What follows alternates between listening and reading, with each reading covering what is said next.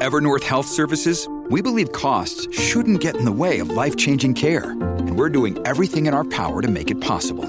Behavioral health solutions that also keep your projections at their best? It's possible. Pharmacy benefits that benefit your bottom line? It's possible. Complex specialty care that cares about your ROI? It's possible. Because we're already doing it. All while saving businesses billions. That's Wonder made possible. Learn more at evernorth.com/wonder. With supply chains becoming more complex, you need to stay on top of the latest logistics developments. So, if you work with logistics, you need the Beyond the Box podcast from Maersk. It's the easy way to keep up to date with everything from digital disruption in logistics to the need for supply chain resilience in today's market. Find out more and keep ahead of the game with the Beyond the Box podcast on logistics insights at maersk.com/insights. How does our intro start? Hello and welcome to Goblet of Wine. Hello and welcome to Goblet of Wine, a drunken Harry Potter podcast. I'm Charlie. and I'm Hannah, and we're two 20 somethings rereading our favourite childhood book, but this time with added alcohol and cynicism. In today's episode, we're talking about chapters 20 and 21 of Order of the Phoenix. So grab the dregs of your bucket of alcohol and join us on this reminiscent journey.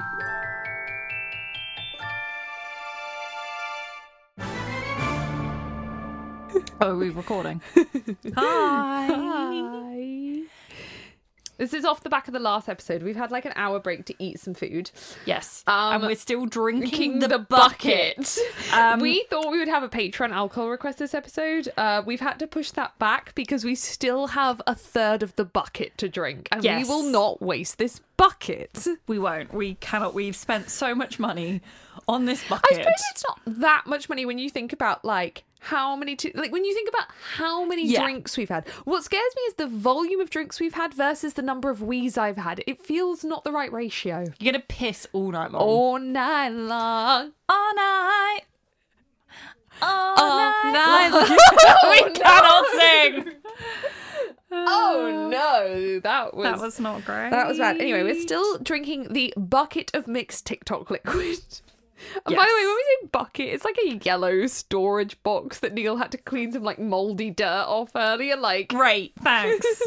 Uh, we're such classy gals. honestly, like some people at work are like, oh, I did a wine tasting this weekend. And I'm like, I filled a yellow bucket with cheap alcohol and drunk it whilst talking about Harry Potter. Yeah, we just we're living our best lives. Honestly, lives. lives. lives. Look, I've drunk most of that bucket, so shut the fuck up. we have shared the bucket.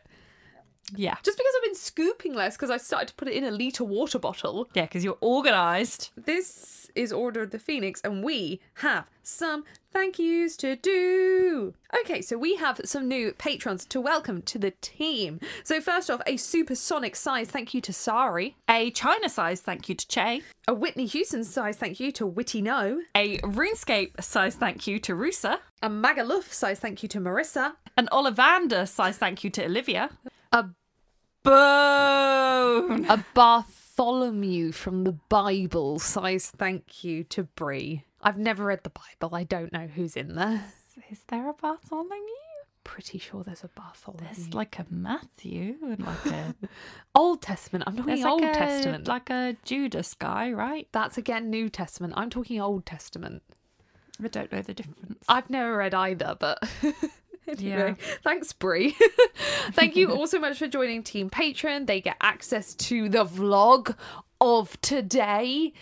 Including That making the keep forgetting to bucket that we keep forgetting to film. They get access to. Oh, we haven't even talked about this on the podcast yet. We recently recorded the next film con- commentary episode. So that is where we play the Harry Potter film and record a commentary over the top. So if you guys like start playing the film at the same time, you'll be listening to our commentary as you watch it. And we just Yes. did Chamber of Secrets, and they are so much fun to record. Yeah, Like, mostly because we get to watch the films. yeah, and we're just like chatting away, like mates. I'm uh, looking forward us to us doing the fourth one. and it's just uh, Screaming. two hours of screaming. Yeah. of course. Yeah. Um, so yeah, they get access to all of that, but also thank you to all of them for helping to support this podcast. Things this week that have happened are like a random wire breaking on our equipment, which is just annoying things we have to pay for. so the produce, uh, the patrons help to support us on things like that, which are just irritating little things that happen.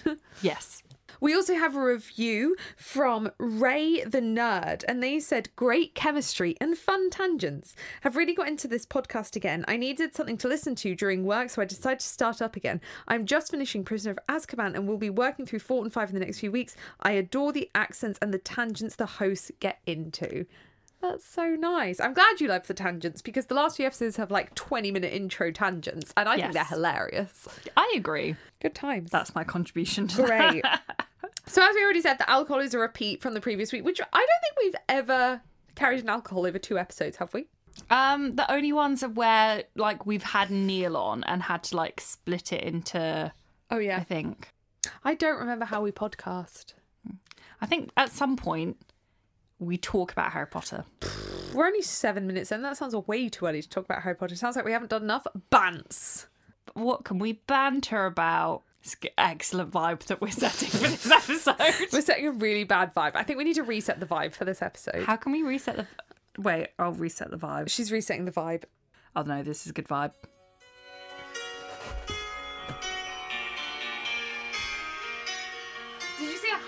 Up? It was like a physical. You did, yeah. She just gl- glid, You know when glided. going to be able to put most of this in the episode. Abba's, who's gonna tell Abba? legal No one's gonna reasons. tell Abba. No one tell anyone. You could use a certain amount, they and scan it.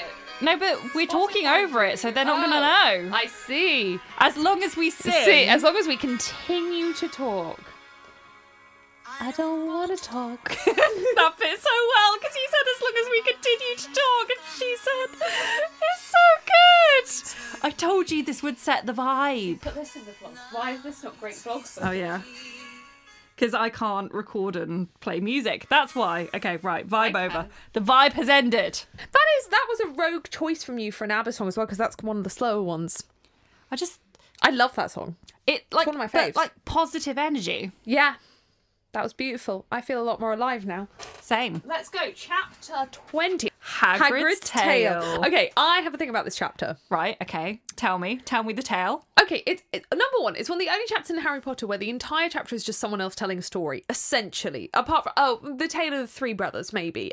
Otherwise, there are other things going on at the beginning and end, but it's mostly Hagrid telling a story. And also, I used to skip this chapter if I was rereading the books because once Really? you know what Hagrid did, I feel like it doesn't add that much because I'm just like, yeah, okay. Which is, I really enjoyed making notes on it today. Maybe because I have listened to it a lot less or read it a lot less than the rest of the book. Yeah, I quite like it. And to be fair, like I don't read the chapters and really do that much critical thinking about how I like them as a chapter overall. Obviously, I kind of, you know, do the thinking behind to make the notes and stuff, but I Mm. Yeah, never really think of them as a whole of a chapter. But now that you've said that, thinking about this as a chapter, I actually really like it. And I like it because I think that we get a lot more like background information On on Hagrid and we learn a lot more about Hagrid than Yeah. we do at any other point because 100%. Hagrid is kind of like oh, he's more of a caricature than a character at times. Yeah. Like he kind of like speaks in like not like cliches, but just these like really classic like Hagrid kind of like moments and Yeah, yeah, yeah. and he's a bit of this like big kind of like oafish but lovable buffoon kind Yeah. of like character. Yeah, yeah. And we don't get like a huge amount of like real moments from him, but in these like two coming chapters, We do. we really, really do. And we learn a lot more about his personality type. And we learn a lot about how fucking die hard he is for Dumbledore as well. Oh yeah. Um, I, I, I just- I, I think me skipping when I was younger was more just like not understanding this chapter enough and just being like, oh, like I don't know. I'm just I used to skip over if and this is not skip over to read the first time like when I was heavily rereading as a like a teenager, but I used to skip over the chapters at the beginning of book 4, 6 and 7 that weren't from Harry's perspective and this one. But like Harry's not a great character. I know. And now those chapters are the the book like the other minister is one of my favorite chapters ever Yeah. now. So it's like it But it's I- funny how that's an adult thing. I always loved that chapter. Oh, did you? Okay. Always. Like, and I think it was just like, I, even when I was young, was like, oh, thank fuck, Fuck. it's not from Harry's point of view. Yeah. Yeah, I also like I like this chapter as well because like I think you know that I am a massive fan of the theory that Hagrid was always supposed to be evil. I just love it. Like I don't know if it was real, and I think that if it was, she maybe like changed her mind quite early on. Yeah. But I think that it's just an interesting way to read the character. I don't want him to be evil, but I think that it like adds a lot. And I think when you kind of think about what happens in this chapter, if you view it through the lens of actually thinking that Hagrid is a double agent is really quite interesting. So that's like a second layer to why I love it. You're making me think of, and this is not related, but that kind of, I suppose, that kind of thing of characters being written as evil, then their author changing their mind. That Frozen is written was originally written with Elsa being the evil character. Really? Yeah, she was meant to be the villain, and even when the first trailer came out, she was the villain. The story that the heroes were the two sisters and the love came from their love got added much later on. And I'm like, but it makes the story what it is. So interesting. So they rush to get the cloak to get down to Hagrid's, and there's this funny bit where they're like waiting around for Hermione and she's dawdling, and then she comes down in like gloves, hat, scarf, and she's like, It's cold outside. It's me when we go to pubs right now and all pubs are outdoors. I'm like, It's cold. And then there's me in like a crop top. Yeah. Charlie like texted me the other day. She was like, "Do I have to wear a coat when we go to the pub?" I'm like, "Yeah." She's like, oh, "I've checked the weather though, and it's ten degrees, and I think that's borderline." I'm like, "Yeah, but if we stay out till ten o'clock at night, it'll be four degrees, and that's not borderline. This is four degrees Celsius, by the way, not Fahrenheit." I don't think I wore the coat though. You did have it off for most of the night. You did put Yeah. it on towards the end. Did I? Like I said, I don't remember. We don't remember. They get to Hagrid's. Hagrid's o- Hagrid opens the door and he is visibly injured, covered in blood and bruises. Like Hermione screams, and he won't tell them why he's injured. He just like he has this like giant raw steak that he's just like slapping against his face. It's a really vivid image that she's painting here that's kind of disgusting. They try to ask him what he's been doing, and he's like, I'm not going to tell you. It's more than my job's worth. Dumbledore says I can't. And they're like, You've been with the Giants. Yes. And he's like, You lot are little shits. You disgusting little shit. but he's like smiling. Yeah, he's like, Oh, I hate you all. You've always been like this since you were 11. Hee hee hee. But it's also he could have styled it out and be like, huh, no. Giants but he's just like, oh god, Oh, damn it. God, I now have to tell the entire story in great detail. They found me out. So Hagrid doesn't want to tell them anything, even when they've guessed it's with giants. And Harry is then like, Well, I got attacked by Dementors. And Hagrid's like, What? And Harry's like, I won't tell you anything about it until you tell me. And then doesn't tell him at the end of the conversation. He goes back up to the castle. And also, like, why does this work? Because Hagrid could have just asked Ask Dumbledore. Like, Poor Hagrid. He's like, Oh no, tell me. Okay, I will tell you. and then they just don't tell him. Yeah, then they just don't tell him at the end of the chapter. Brilliant. I love it. Hagrid says he and Madame Maxime did go to look for giants, and it took them a month to get there because they had to walk. And I just wrote down Europe road trip, even though it's a walking trip, but also I kind of love it like summer, walking through Europe, walking through France. Then I think he said Poland and other country did he say? Just sounded nice. I don't know about geography, but I feel like that would have taken more than a month. They're very walk it. tall. Each of their strides is like three of yours. I guess. Yeah. I think it's more possible than you think it is. I guess. That just, yeah. Like, that's a lot of walking. It is. It's a lot of walking. Like, it's impressive. Hagrid would have been, like, ripped after this. Like, just, yeah. Very, like, toned. Hermione again is really cute. He's like, "Oh yeah, we like had to shake off some Death Eaters around Dijon," and she's like, "Ooh, Dijon! I went there on holiday. Did you get a chance to?" And he's like, "No." like, did you get a chance to visit this museum? Yes. Just imagine if they just stopped for museums along the way. Well, he does stop at pubs. He says he got into a fight with like a vampire or Yeah, something like, in a pub. could be to eat. Yes, you. They have to eat at some point. Yeah. And by the sounds of it, if they're bumping into magical creatures, this is again this question I have because we asked it when Wormtail met Thingy in Albania. Mm. Does each kind of area of countries have a specific magical pub? By the way, Hagrid's making it sound, yes, they do. Yeah, there must be. Like, Yeah. just like wizarding settlements all over the place. Yeah, because wizards tend to cluster together and therefore there'd be pubs, and that's where you plan to stop off. Because we agreed that Wormtail would not have bumped into Bertha Jorkins randomly, and that was probably a wizarding pub in Yeah, Albania. It's gotta be, surely. 100%. Yeah. Yeah. Which is like a very niche thing. Yes, it is. Yeah. I wonder how And many pubs think, there are like, in the UK. If you were like some like a wizard like on the run, you would just not go in a wizarding pub. That seems like a glaringly obvious fuck up. Surely. Yes. He was Like- like, I won't be recognised here. It's like, you're It's, um, You're really narrowing it down. yeah. Or just like you can be a human. You can go in a normal pub. Yeah. I do wonder how many pubs, because Harry is never like really of age in the books that are in the UK, because we know of three, but I hope there's quite a lot more. There's got to be more. I think- imagine there's one in each of the wizarding settlements. Yeah, and like maybe the ones that are kind of like mixed with like wizards and muggles. Maybe there's like a pub there that's just like the pub where weird shit happens. Yes. You know, or there's like- like a back room where they have like there's like, oh, it's that club, but I don't really know who I can join, and it's actually just the wizards. Yeah, but like I feel like I don't know. A lot of towns have like that really weird, Weird pub, pub. and maybe that's just like the Wizarding pub. I hope so. yeah, I hope so. So they get to the giants. They don't mm-hmm. really describe where it is in Europe. We can presume if they walk through Poland, it's quite far in like northeastern Europe in the mountains somewhere. And they were worried about Death Eaters being there as well, that Voldemort had sent envoys of Death Eaters. And when they get there, there are 70 to 80 giants. And Hagrid kind of implies this is all that's left in mainland Europe yeah, of giant population. And what we get in this chapter is actually like what I found really interesting reading it as an adult is a kind of very strong allegory, which is a bit weird again because giants are human like, but it's a very strong allegory for humans wiping out animals because of overpopulation and pushing them into certain areas and therefore them not being able to cope or like anything like that. It, it is it's kind of based on that. Like the wizards didn't want giants in lots of different areas so the giants were forced into one small area but giants are not made to be yeah, all together so therefore they then kill each other and it's very cruel and like wizards don't see this don't seem to see this as a problem because giants are demonized by wizards yeah. Wizards really do just like make themselves the center of attention with everything. honestly It's just like they just the audacity. I know, like, Like- giants are clearly sentient people who could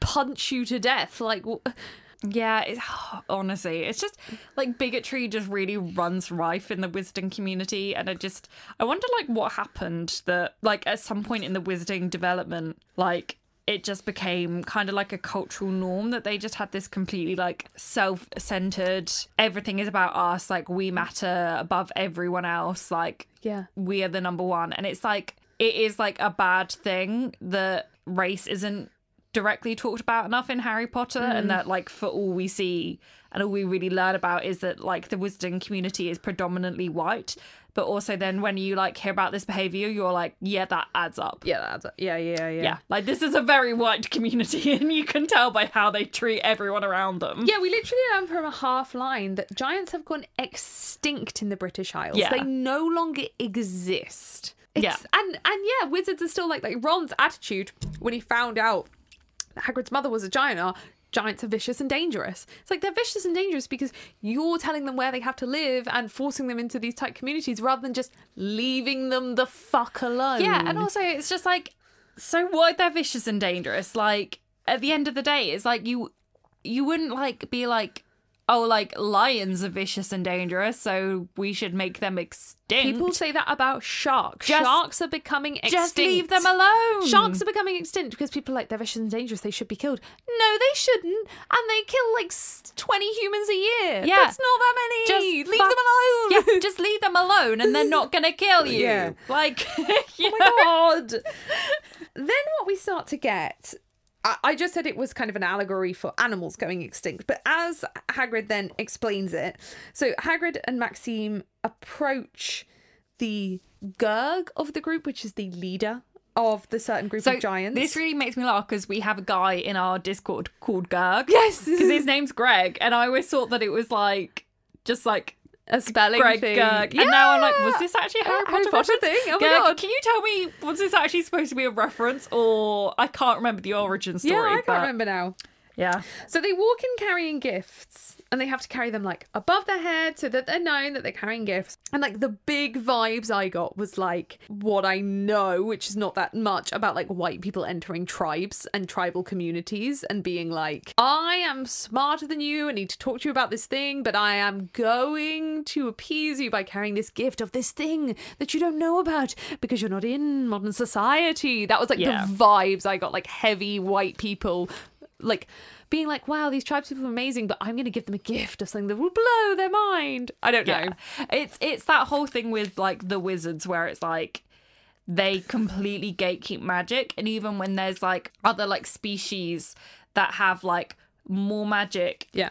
Than them like if it's in a different form and like they don't let anyone else use wands and like they look down on like house elf magic even though like in some ways it's like a Stronger lot than stronger theirs. than theirs it's like they completely gatekeep magic and Yeah. like you know there's nothing to say that like giants can't do magic in the wizarding way or that they don't have their own form of magic Yeah.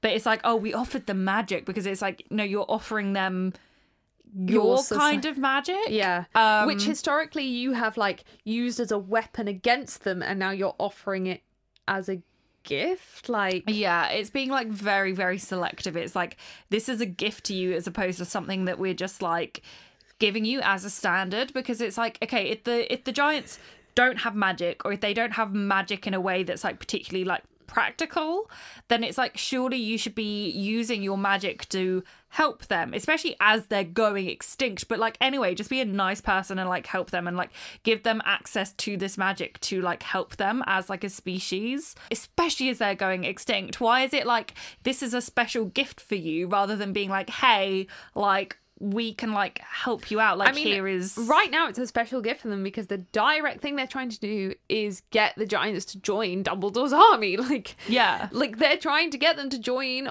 on against you know who. Like they're trying to get them into war. And I understand like Dumbledore is doing this because otherwise they will go towards you know who. So he doesn't have any other choice. And Dumbledore is one of the only characters we learn through this chapter who is historically spoken verbally against what's happened to the giants. He said it to Fudge at the end of book four that you need to send envoys. Like he is someone who's Yeah. outspoken against the giants and like is, I would suppose, an ally of them and doesn't believe Yeah. in this gatekeeping. But yeah, right now he is trying to put them into an army. Yeah, and it is him. like one of those things where it's like, at least for like the wizarding world at large, it's like maybe you like you should have made this gesture like 20 years ago or like any number of years ago. It's like Yeah. it's like in a way like I don't blame the giants for taking the side of Voldemort because it's like you should have done this a long time ago. It's like why are you only coming to them when you need them and offering them this when you should have done that. Like you should have not put them in a point where I- they're becoming extinct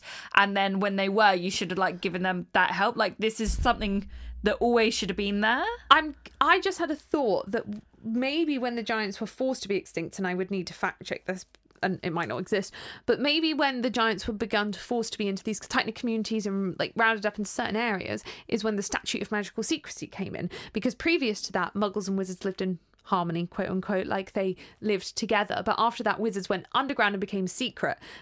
And giants give that away. So wizards had to like make sure they were in certain areas and that's when they became extinct because to the wizards they're like I am doing this for both your and my own good because we need to stay secret so it's kind of like a catch 22 but it's like you could have come up with a better solution Yeah. Your feel- magic Yeah, I feel like it almost kind of parallels what Christianity has done in a lot of areas, and like what I'm supposed to say, uh, what I'm about about to say is like not like I've. This is off the top of my head. Like I've not fact checked this, and this is not like an area that I extensively know about. This is like from things here and there that I've read, so it might not be 100% accurate. But like what I believe is true is essentially that like Christianity like came into like a lot of African areas and helped create the like poverty and the situations that are there Mm. and then later on were then like acting as like the saviors Yeah. so like they created the issue and then fucked off and then later on came back like we, "We we, will will save, save you. you. like and this is kind of what the wizards have done like they've created this situation for the giants Yeah. and then later on when they want the giants on their say on their side then came back like here have this magic and it's like mm. yeah definitely definitely it's it's a really interesting issue and like now as an adult i'm really glad we have this whole chapter about it because it's one of these other expansions of the wizarding world which i'm like this is a fascinating political interesting issue that like this chapter doesn't even that go into enough detail yeah 100% so they go down with gifts to the Gurg. The gifts have to be magic, as we just said, because giants are fascinated by magic but don't like it being used against them. But it's important that they go down with a gift on the first day, say, This is from Dumbledore. I would like to come back and speak to you tomorrow and I will bring another gift. So it's like doing it slowly. Ron is like, Why can't you just speak to them then? I'm like, do you Ron use your brain? so the next day they come back with another gift, and then they begin to talk to the giants, and the giants are pretty perceptive. Like this is looking good. However, that night there is a huge giant fight, and the Gurg, the current Gurg, Karkus, is killed. And I'm like, did you call him Karkus? Because he was going to be killed and his head's going to end up in a lake, like a carcass of a Subtle. person. Yeah, he's a carcass now. What do you even do with a giant's body? Do they eat each other? Maybe. Like otherwise, it's just rotting. That would smell. Yeah. So now there's a new Gurg, and they go to try to speak to him, but immediately he grabs Hagrid. And to get Hagrid free, Maxime has to use magic, which obviously does not make them happy, and they now Yeah. hate Hagrid and Maxime. So they lay low for a while, and a few nights later, they spot Death Eaters are visiting the new Gurg, and it looks like the new Gurg even possibly killed the old Gurg because the Death Eaters had already been talking to him, and the Death Eaters had already won him over, which is a shame. And also, you think like it took them a month to travel there, and I'm like. I didn't realize it was such a time press on this thing. Like, was there not a quicker way to get? Like, I Yeah. know they were being watched by magic, but I'm like, there was a time sensitive issue here.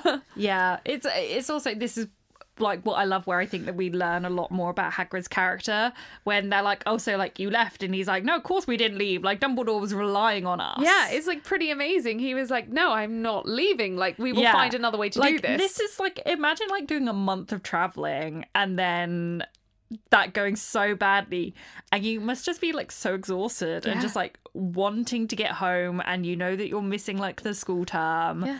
and like you think that like you fucked up like and it's still gonna take you like a month to get home and imagine we're like no we're gonna stay like Mm-hmm. yeah, big respect. Like I love Hagrid. Like we He's- we obviously like we always like Hagrid's always portrayed as like a nice Yeah. character. We see him favorably in that respect, but we don't really see a lot of like really like admirable like well no because we see him being like a very like kind and like a very loyal friend blah blah, Yeah. blah but there's always kind of this lens i feel that we have on it where it's like oh but then he like accidentally said this thing and he oh he's such a buffoon blah Yeah, blah blah yeah. or like oh he's got like such a poor taste in like character when it comes to like magical creatures like do you know what i mean it's always like through harry's eyes of yeah. looking down on him somewhat I Um, also think this chapter and the next one gives us like a different side of intelligence and we were talking about different types of intelligence in the last episode that Hagrid has that other characters don't so in this chapter it's to do with like the other ways he goes about trying to persuade the giants so he Yeah. goes and finds the ones that have been injured and like things like that and in the next chapter although it's framed through like Umbridge and it being a bad thing he is the only person in Britain to have trained Thestrals. That is Yeah. not that that does not come from having no skill. That is an incredibly skilled thing he has done. Like he has an, an amount of intelligence that like other characters don't have. It's just Yeah. in a different g- genre. yeah That's not the right word. yeah definitely So they decide to go out looking in caves for giants who clearly don't get on with the new Gurg in the hopes of persuading some outliers to come and join them. And they find six or seven injured giants who end up listening to them and are kind of Yes. interested. that are all in a cave that Hagrid describes as there wasn't room to swing a Kneazle. Or a And Kneazle, as Stephen Fry did it. Kneazle. I just love this. Yeah. I'm just so imagining like much. the giants literally like their heads and butts like literally touching the ceiling of the cave, it being that cramped. Yeah, but it's just like I just love that expression because it's essentially like if Swing you were to say like not enough room to swing, Swing a, a cat. cat. and it's just like why is this It's always been a phrase. like a just I just You would say about this room right now with the yeah. bucket of alcohol. There's I not room to swing it. a cat. Like, why, why are you why are you swinging this? Why you shouldn't be swinging a cat. Have you ever tried to swing a cat? They will attack you. Of course I haven't. They will attack you. That's what I'm saying. Why have you been swinging a cat? I haven't. They would attack me. Like my cats attack me when I try to pet them, so I'm not exactly gonna fucking. Me too attacked you earlier when you tried to pet him. To be, I was asking for it. You were. you did literally like put your face into his belly, but He then looked- he, he walked he on you later. fluffy. He was fluffy. So then the Gurg hurts or kills all these these giants that Yeah, Hagrid and um, Maxime have talked to. Yeah, I also had a note just about how horny Hagrid is for Olympe in this. All It's he does is gush. Like he is so simping. brave. She's so this. She's amazing. so oh, she loves strong. roughing it. Blah blah blah. You I'm would think because she's like French and a lady, she would have been all like, t- you know, uppity, but no. yeah, he he's got it bad. I almost kind of like though that it's never confirmed in the books that they actually fully get together or just kind of friends, friends with benefits. Like I feel like a lot in the book, like it's like these people got together, they got married, they had kids, and Hagrid and Limp are kind of left to be like they have found uh companionship in each other, but we don't know what that looks like, and that is all good Yeah. and fine. Yeah. Hermione asks whether Hagrid found anything out about his mum, and he's like, "Oh, she died. She, she's dead," which is a shame. And then, as Hagrid is finishing the story, there is a knock on the door, and it's Umbridge. Yeah. Ah! So they hide under the invisibility cloak, and she comes in, and she like knows that people are there. Like she's seen footprints and blah blah blah. But she like hunts around for them and just like cannot find also, them. Hagrid has no clue who she is. She- Yeah. He's like, "Who? Why are you here? Who? Uh, Yeah. hello." and he doesn't quite get like the severity of it. no, why would you? Yeah, so then she interrogates Hagrid as to where he's been, and he's just like, I've been away for my health. And she's been like, You look rough as shit. And he's, like, I tripped over a large broomstick. convincing lie there, oh, Hagrid. Oh, Hagrid. Convincing lie. Oh, just say that you're into BDSM. Be like, yeah, this is all kink injuries. Like, I got, I got with the guy who's really into knife play. Just say that. she might fire him. But you can't. That's kink shaming. Umbridge can fire people for anything. I'm not saying it's right. Yeah, so the chapter ends with Hermione warning him not to teach them anything dangerous. Yeah. And she's like very determined to not let Hagrid be fired, which is very sweet because she has openly admitted that Grubbly Plank is a better teacher, but she is like, Hagrid will not be fired. I will not let it happen. Yeah. And that's very sweet. It is. Chapter 21. The eye of the snake. It's the eye of the snake. That The was really of the fight. I didn't remember like well like I knew what happened in this chapter, but like I forgot until like the end bit. So like the entire way through I was like, why is this called the Eye of the Snake again? And It's- then I got to the end and I was like, oh. This chapter has like oh. three distinct bits. There's like the bit with Umbridge, the bit in the DA, no, the the kissing bit, and then suddenly it's Mr. Weasley getting up. Yeah. hurt. There's like there's a lot in this chapter and one like there's a lot. A- yeah, Yeah. a lot happens. So it's the next day, and, and Hermione goes down to talk to Hagrid to help to plan his lessons. Harry and Ron can't come because they have so much homework.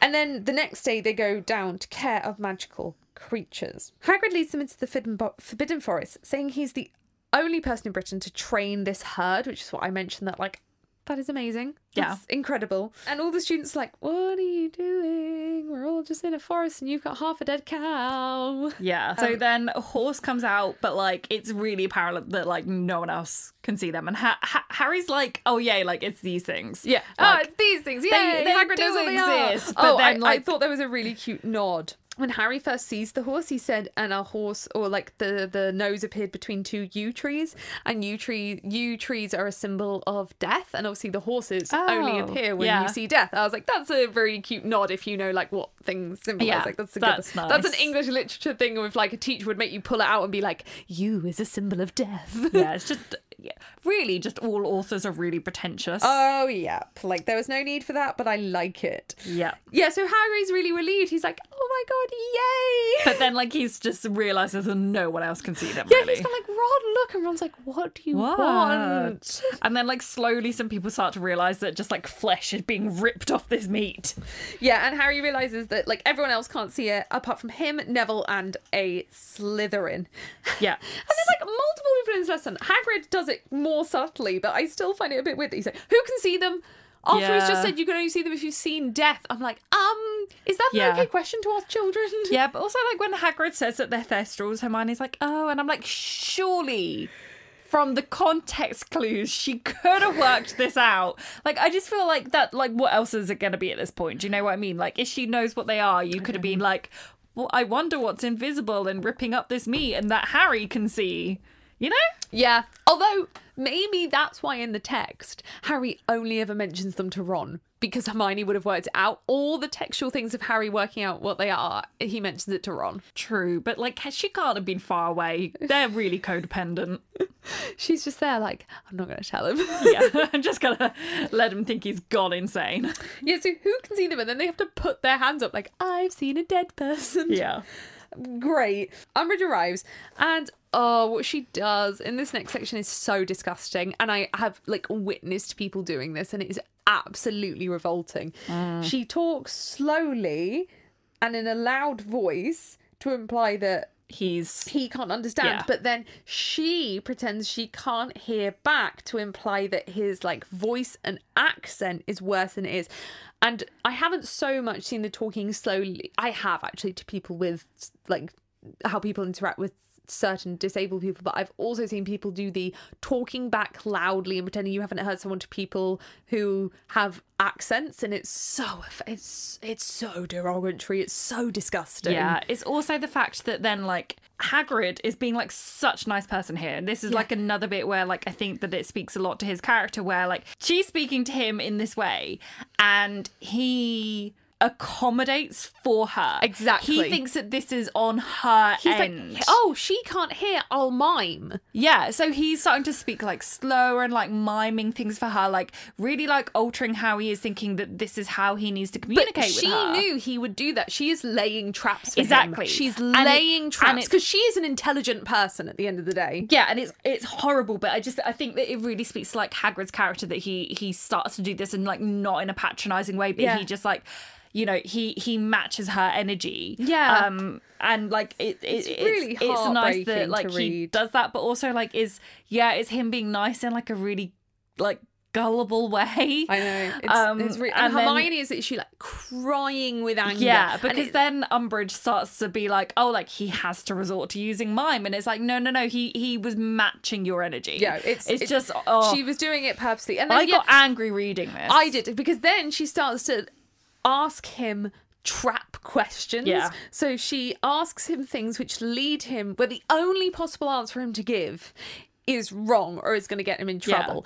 And then she starts to ask the class questions where they can only answer negatively like do you ever struggle to understand understand Hagrid? Why is that the first question? Like Yeah, uh, it's completely like leading questions. Oh, it's it's really horrific to read because I I I realise upon reading this that I have witnessed not not this extreme, but people do behaviours like this towards yeah, people. and it's like she starts to interview the like students whilst he's trying to teach, and it's like, how can anyone focus when you're within earshot of like people talking about your teaching abilities? Like, exactly, and then it's like, oh, he loses the thread of what he's talking about. Yeah, of course he yeah, does. she's like, oh, he has poor short term memory. and like the lesson was a good lesson before she Yeah. showed up. Like it wasn't a pretty good lesson. Yeah. Oh, and the Slytherin, the question she asked the Slytherin is designed to trap Hagrid. Can you understand him?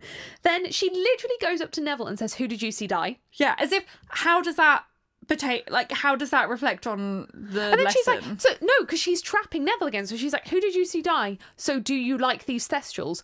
Of course, he's going to be like, um, I don't think they're great because, like. It's a lot for him to process right now. So Yeah. she's trapping him. Oh, she's the thing is, what it shows is she's incredibly intelligent as well. She went into this situation knew, knowing what she was doing. and yeah, it's she's so manipulative. Oh, I hated it. Yeah. So it's December now. the chap- the book is like it's December. Yes. Ron and Harry. No, Ron and Hermione are doing extra prefect duties, so they're out a lot. And December is kind of pass- passing in a bit of a blur. Harry's like, I'm loving DA, la la la. But he really wants to leave Hogwarts for Christmas. He's sick of Hogwarts. Hermione's going skiing with her parents, but Ron is going to the Burrow and forgets to invite Harry. Yeah. And He Harry assumes he's not going. And like Ron just assumes that he, knows that he is. is, which is just like really sweet. I know it's Ron's assumption that of course Harry knows he's going. That is Yeah. unbelievably sweet because he's like, why would I invite you? Of course you're coming. Yeah, it's it just shows how like they're just they're family. and like, yeah, because I think even Hermione's reaction is like, you're an idiot. Yeah. Like I'm like, oh, Also, like this would be me. I would never assume that. Like, oh, I just, I really, and then Harry's like. And Harry felt so happy. I was like, "Oh, baby, you really think Ron would go home to the Burrow and just be like, bye, have fun in Hogwarts. Yeah. Oh. So sweet. Oh. So Dobby decorates the room of requirement with like baubles with Harry on saying like have a Harry Christmas. I think we need to get baubles with Daniel Radcliffe's face on that say "Have a Harry Christmas." yeah. But also like one saying like have a Hannah Christmas and then like have a happy Charlie. Have a happy Charlie. Yes, exactly. Yes, exactly. yeah, and there's also like patches of mistletoe, and oh, Dobby is such a sweetheart. So Angelina walks in in a bit of a mood because uh, she has finally replaced the Quidditch team, but obviously she's upset that like Harry, Yeah. friend George aren't there. But it turns out that Ginny has been made Seeker, and Harry's like, "Sorry, what? Sorry, what?" I've been replaced. You you mean you you By weren't gonna Ginny? and it isn't brought up for like another like half the book how Ginny became Seeker. It's really just dropped in this chapter and left, and I kind of love that. Like everyone's just like, okay. Yeah. I love that Ginny clearly didn't tell anyone either. Like she clearly didn't tell Ron, otherwise Harry would have known. She just mm. went and did it and tried out, and now she's Seeker. I love it. Yeah. The lesson carries on like normal. Harry is uh, repeating things that have already been done. So the class kind of had them in their brain. And then after the lesson, there's I found this like so awkward but also so accurate of things where you're this age where you're wanting to hang behind to like talk to the person you fancy but like you would naturally like walk back with someone so harry's kind of like and ron and hermione eventually left without him i'm like what did you have to do to get them to leave and i imagine Yeah. like hermione like dragging ron out the Hermione room would like have instantly yeah she's like we need to leave and ron's like why Her- are we Hermione would have known it before Harry knew it. Yeah, Hermione would have been like trying to get Ron out there. Ron would have been clinging on. About halfway through, Harry would have thought, "Oh, I could be alone with her here." Like, yeah, I imagine it ended with Hermione literally like Dragging. dragging Yeah. Ron out of this room. yeah, because Ron just wants to wait for his bro. Why would they not walk back to the Gryffindor common room together? And then Cho is like to Marietta, like, no, no, you go, I'll catch up. Why would you not walk back together? It's so awkward and it's just so reminiscent of school things where you want to hang around with your crush. I'm like, oh, I hate it. Yeah. Harry hangs back to talk to Cho, and then she just, Just cries. starts crying. Oh. Harry does an absolutely shit job of comforting her because, of course, he does. She's like, if Cedric had known this stuff, he wouldn't have died. And like to Harry's And Harry's he's like, like, he would have died anyway. He would have died anyway. Which like she does need to hear because of the way she thinks he's not good enough. But like, Yeah. and th- but then she's like, oh, I'm sorry. Yeah, and then Cho ends up apologizing. Like she's like, I'm sorry, I'm crying. Um, you probably don't want to think about this. And Harry's just like, yeah. Yeah, it's Harry being so self-centered because I do get the like, I do get that he just wants to be able to like move past it and Yeah. not be reminded of it. But it's like, so does Cho. But for Cho, she needs answers and to be able Yeah. to work past it. And Harry could view this as like a shared experience with her. I think that's what Cho's looking for as well. She's looking for that shared experience, and Harry's not giving it to her. Exactly. Like he just is, and you know that's totally fair. Like you, different people process like kind of, you know, trauma and and Yeah. loss and like grief differently. That that alone is a sign that they're just not compatible. No, yeah, Um, hundred percent. Cho goes from crying to horny within moments. It is and it is the actually single most relatable thing. she's like crying and then she just starts to walk towards him and then she's like Yeah. i really like you and he doesn't reply he's just like this is honestly like Uh, there's so many ways that you can read Harry because I think that you like can totally read Harry as bisexual. I think that in this chapter you can read him either as gay or asexual. Like honestly, like he just n- does not fucking get it. Like does he? Like this is like a girl he has apparently fancied for ages and she says i really like you harry Yeah. and he goes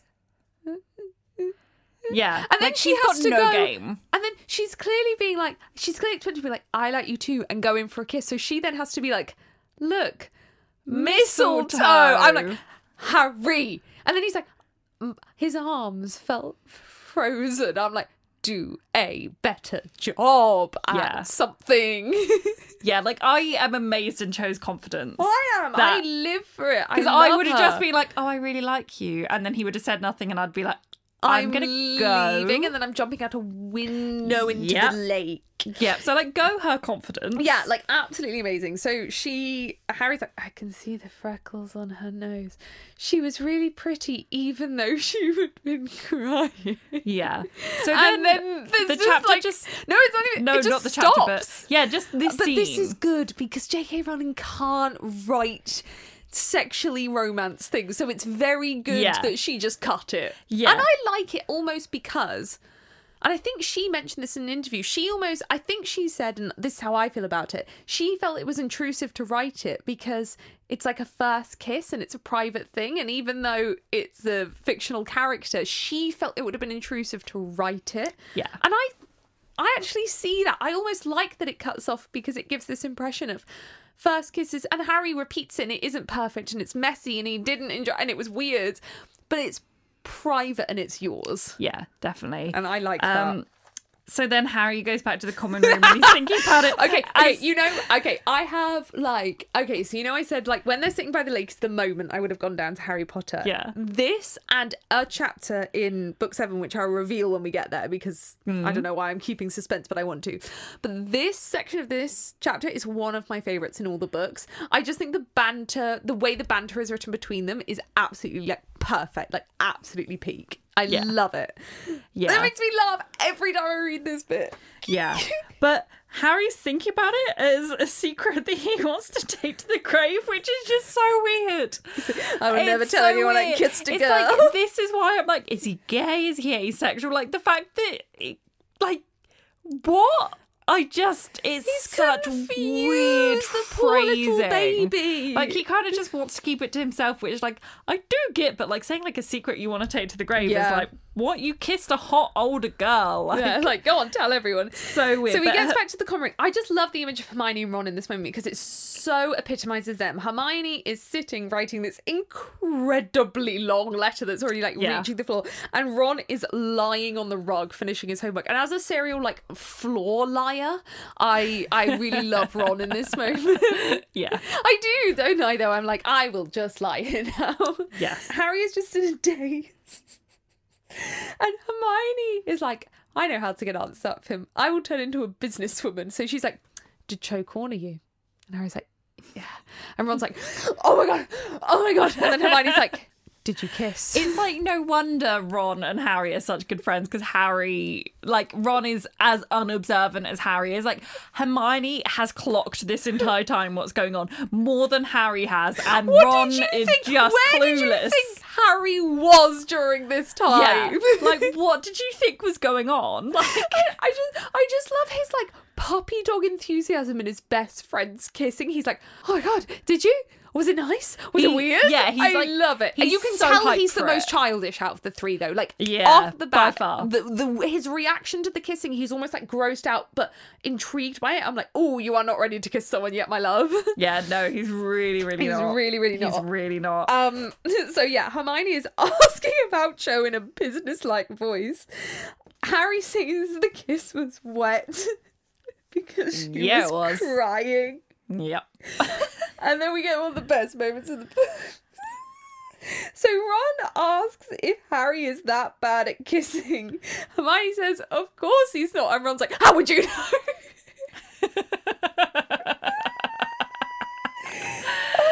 And then Hermione just goes into everything Cho's feeling. Oh my god! And she like analyzes it, and then she has two of the best lines of the whole book. So she's like breaking down how Cho's feeling, why Cho's feeling, how she knows it, and then she says Ron is the insensitive, most insensitive wart she's ever had the misfortune of meeting, and that Ron has the emotional range of a teaspoon. And I'm like.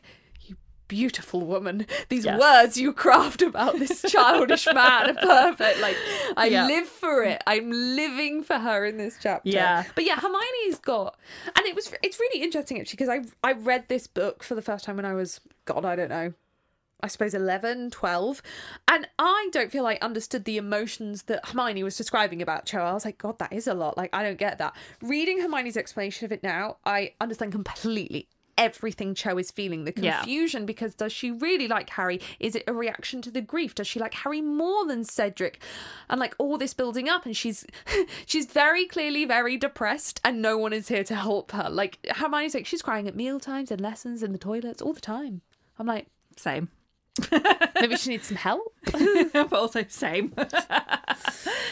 Oh. Harry just seems terrified of Cho and terrified of women in general. He's terrified of the explanation. He's like, yeah, just completely overwhelmed. Ah. And then Hermione's just like, so you're going to date her? Are you going to see her again? And Harry's like, uh, yeah, I'll have to see her in the lessons. Yeah, like, like just the thought had not occurred to him that he might want to date this woman. Yeah.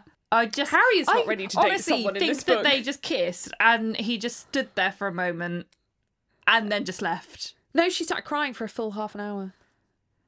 No, I like in my, in my head they kissed. I like to think he said thank you. Yeah, he definitely said thank, you, and then just left.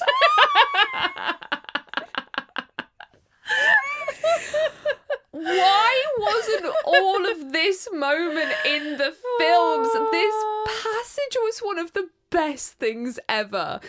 Oh, so then Harry's like, oh, the idea of dating her had never occurred to me. And then he's like, oh, but I guess whenever I imagine her, I imagine her happy. And that's not what she is now. Yeah. I'm like, I- oh my gosh. I do feel really bad for Harry in this chapter because I just feel like he deserved like a happy, good first kiss, and this was like a traumatizing first kiss. Not that that's Cho's fault because Cho needs some therapy and Harry Yeah. really doesn't deal with her grief in any way that is healthy at all. But yeah, yeah, because Harry he's also not equipped deserves. and, he, and you know Har- Harry's not to blame, Cho's not to blame, but I just like Harry deserved like a really happy, and this is like so complicated and depressing and, and like, like traumatic. brings yeah, and brings up so much for Cedric, which like.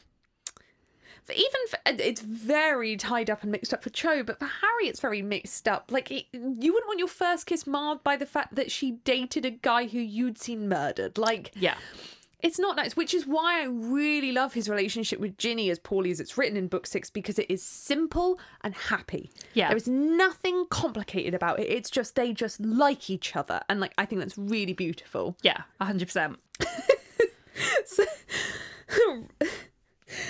Ron demands to know what Hermione is doing, like why is she writing this letter? And Hermione's like, Yeah. oh, I'm writing to Viktor. Yeah, I love that they "Krum?" stay in contact, especially because I'm like, what does she have to say to him, It's especially like it's this long? Six like foot letter. Like the man's a himbo. Chill. I imagine slightly that because she was writing it in front of Ron, it's just full of nonsense, but she just wanted to keep writing until Ron asks her who it's to. oh, a hundred percent. She's like, he will ask if I keep going, and like the letter is just like It's random yeah, it's, nonsense. It's, it's not even a several page long letter. She just keep kept rewriting the same letter yeah, until until asked. Ron asks her. Like Yeah. this is my head headcanon that she's like she will like I'm not going to make him, and eventually he asks Viktor Krum. How many other Victors do we know? Love it. He's so obviously jealous. He then, when he goes up with Harry to the dormitory, is like, "What does she see in him?" And Harry's like, "Well, he's older and he's an international Quidditch player." And Ron's like, And he's a himbo. "Yeah." everyone's like, "Yeah, but apart from that." Ron's like, he's a bit grouchy though, isn't he? I'm like, so are you. Yeah. So are you, mate. Literally. Apart Pot from you're kettle. not an international Quidditch player, so Exactly. you're worse. exactly. Or a himbo. or a himbo. You're just a sweet, misguided man who isn't ready to kiss anyone yet. Yeah. Harry is very confused as he goes to sleep and he begins a dream which is like so classic when you've got a lot on your mind. Like J.K. Rowling actually describes dreams in a really good way when you've got a lot on your mind. Like the way that Cho is demanding he gives him chocolate frogs cards and then like Cedric gave her hundreds. Like it, it's it's an accurate dream thing. But then the dream changes very suddenly, and he is a snake. He's a snake. Slithering along a corridor. I'm a little snake. I'm a snake. I'm a little snake. The snake sees a man sitting in front of a door. And the book kind of states that the snake did not intend to bite the man at first. That wasn't his plan. Mm. But the man stirs, so he has to attack him. And he bites him multiple times until the man goes still and stops screaming. It's like a pretty intense description. Yeah. And at this point, Harry opens his eyes. He's covered in sweat. His scar is searing in pain and he rolls over and vomits. And this description of Harry in so much pain, like, I found it really upsetting because he was a child. Like, especially something about the vomiting. I was like, he doesn't have pet. Like, imagine being 15. Like, I, I would want an mm. adult to just hold Yeah. me. Like, hold me. And, like, Yeah. Ron is there like a shot, does not leave his side. Even when Harry is vomiting, he's like, just wait, talk to me. Like, Ron stays with him, but Harry needs, like, an adult to hold him. Yeah. Little baby.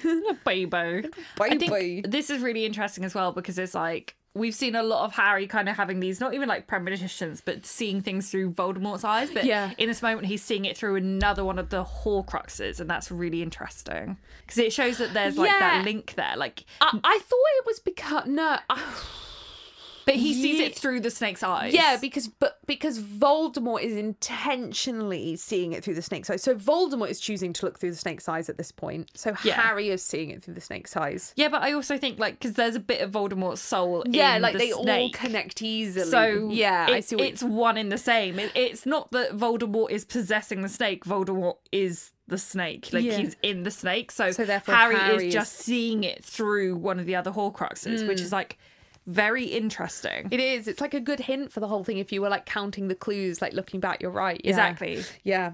Harry manages to sit up, and it- the chapter is actually really good at building suspense in this because when the snake the snake does not recognize the man, it is just a man. Yeah. It is Harry who recognizes him, but the chapter hides that until he grabs Ron and says, "Your dad, your dad has been attacked. We need to help." And it is a proper like Yeah. moment. And- like you're like, "Sorry, what?" yeah, and it tells you that it's not just a dream because if it had been a dream, in the dream Harry would have been like Mr. Weasley. Mr. Weasley, it's that's the fact what that it's like a man, and then he wakes up and he's like, "It was your dad," that tells you that that was not a dream. This is where, if it was a TV series, it would cut off as he grabs Ron and says, "Your dad, your Yeah. dad has And been attacked." go to ads. Go to ads. Like, Yeah. oh, I can see it. I can see Yeah, it. So, but Ron is like, Harry, you're ill. You are not okay, and doesn't believe him, which like is understandable. But also, you wouldn't want to believe him. no, but also like we learn in a later chapter, Ron has seen Harry thrashing for the last minute. He knows he has been in his bed.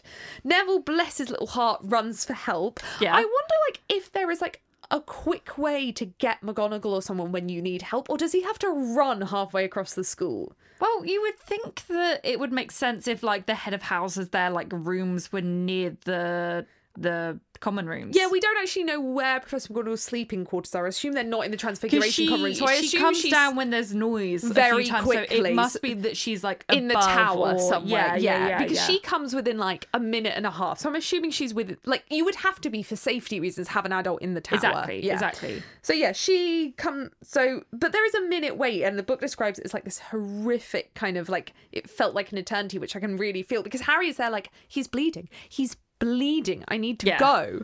McGonagall arrives in a dressing gown and Harry says Ron's dad's been attacked. He saw it, and at first McGonagall is like, "You, you mean you dreamt it?" And he just starts yelling. He is like, "No, I saw it. I saw what happened. You have to believe Yeah. me." And obviously, McGonagall knows the rota of guarding the door to the Department of Mysteries. So as soon as Harry says, like, But does she know it that well?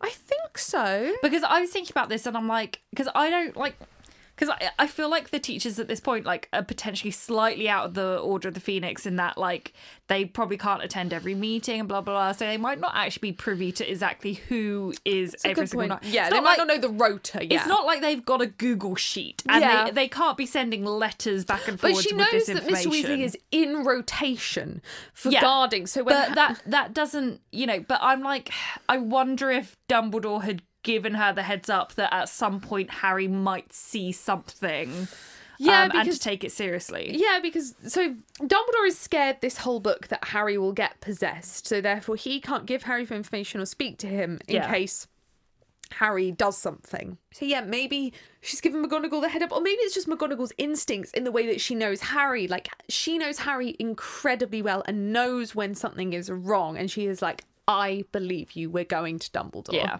yeah I appreciate McGonagall. i do but yeah so Also, she's standing there with like a pool of vomit around her because Harry's vomited on the floor twice. Bless his little soul. Yeah. And Dean and Seamus just like, what do we do with that? Just Yeah. vomit everywhere. yeah so then McGonagall takes him off presumably to go see Dumbledore. Go see Dumbledore. It's a very wild chapter. That one. It is. It's like, actually like a very yeah, exciting it bounces chapter. about, and I I like that it goes from this kind of like, oh, we kissed. Oh, I should have asked her out, to suddenly like, someone's dying. It, it is one of the l- lightest, most funniest passages in the book to one of the most suspenseful, which Yeah. is really great. I think. Yeah. really good. We have a We do. question. So this is from Becky, who says, "I can't stop thinking about a comment you made in book two about Snape being Gina from Brooklyn Nine Nine. I love that. I can't remember oh, this. Oh, I already messaged her being like, I cannot remember saying this comment, but if you say we said it, I We pro- believe you. we pro- it sounds like something we would say. I just can't remember why we did. So, does that mean Gina is a Slytherin? If so, would you sort the main characters of Brooklyn Nine Nine into their Hogwarts houses? I think it would be hilarious to see what the pair of you would sort them into. Okay, okay, I'm, I'm, gonna just going gonna get. A, yeah, I'm getting it just just so that I don't miss anyone and like things like that. I mean, Jake is a Slytherin, uh, a Gryffindor. Why did I say? no? Jake is hundred percent a Gryffindor.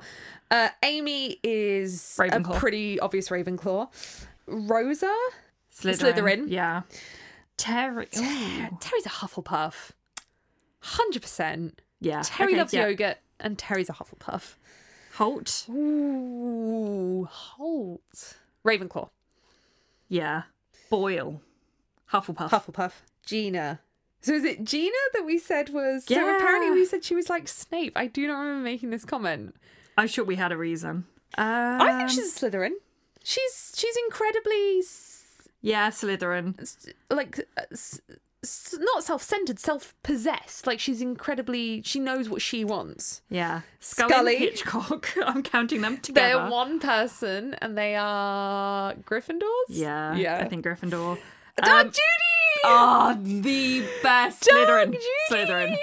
Slytherin. Yeah. Oh, I love Doug Judy. I've been He's watching. Slitherpuff. I've been watching all of The Office in this lockdown, and now I am like the two characters are, like confused in my mind. Yeah. Uh, Uh, Pimento. Pimento. Oh, Pimento is wild. Oh my Yeah, gosh. God. Um, He.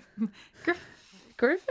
Gryffindor. Maybe. I think that's all the like the main characters. Yeah, yeah, yeah. All the rest are like minor. that was fun. That I- was we were is- we were so, oh, so. I think that's the thing with sitcoms is characters are caricatures, so they're easy to sort into houses. Yeah, yeah. But like this is why like recently I tweet about I made like a kind of master list Oh, of um like TV sitcom tropes and I've been just sorting everyone I've ever met Apparently, into I'm the square. Yeah. Sorry. Apparently I'm the bully according to other people. Oh, you are a bully. yeah. No, you're not. You only bully people you like. Yeah, exactly. and those that I don't like I'm really nice to. That's a bit scary. Thank you so much for that question, Becky. That was actually like super fun. Although I That was do not one. remember making that comment. So I don't. I'm gonna have to go back and try and find that. yeah, which episode? Or is that, actually, please? if someone could just tweet us to tell us what yeah, the because fuck we tell said. us when we said that, please. Because someone do the work for us. Yeah, basically. We listen to our own voices enough, please. Exactly. this was a really fun episode. If I It sound exhausted, it's the I am both exhausted and so hyped up, and there is still more left in that motherfucking bucket. Neil will drink it. Let's make him drink it. Just chug, We chug, chug, like chug. drink. Should we get him in? Neil, do you want any more of the bucket? Are you sure? It's going down the sink. Uh, bye, guys. Bye, guys. Thank you for listening to this episode of Goblet of Wine. To find us on social media, search at Goblet of Wine Pod on Twitter or at Goblet of Wine Podcast on Instagram. We also have a website over at www.gobletofwine.co.uk where you can keep up with everything that we do. This podcast is produced by our wonderful Hufflepuff tier patrons. Veronica, Sandra, Samuel, Rhiannon, Matalib, Matt, Kristen, Katie, Catherine, Emily, and Alexia. If you'd like to support this podcast, check out our Goblet of Wine Patreon, where you can also gain access to bonus episodes, behind the scenes content, and our Discord. Thank you so much for listening to this episode, and we'll see you in the next one. Bye.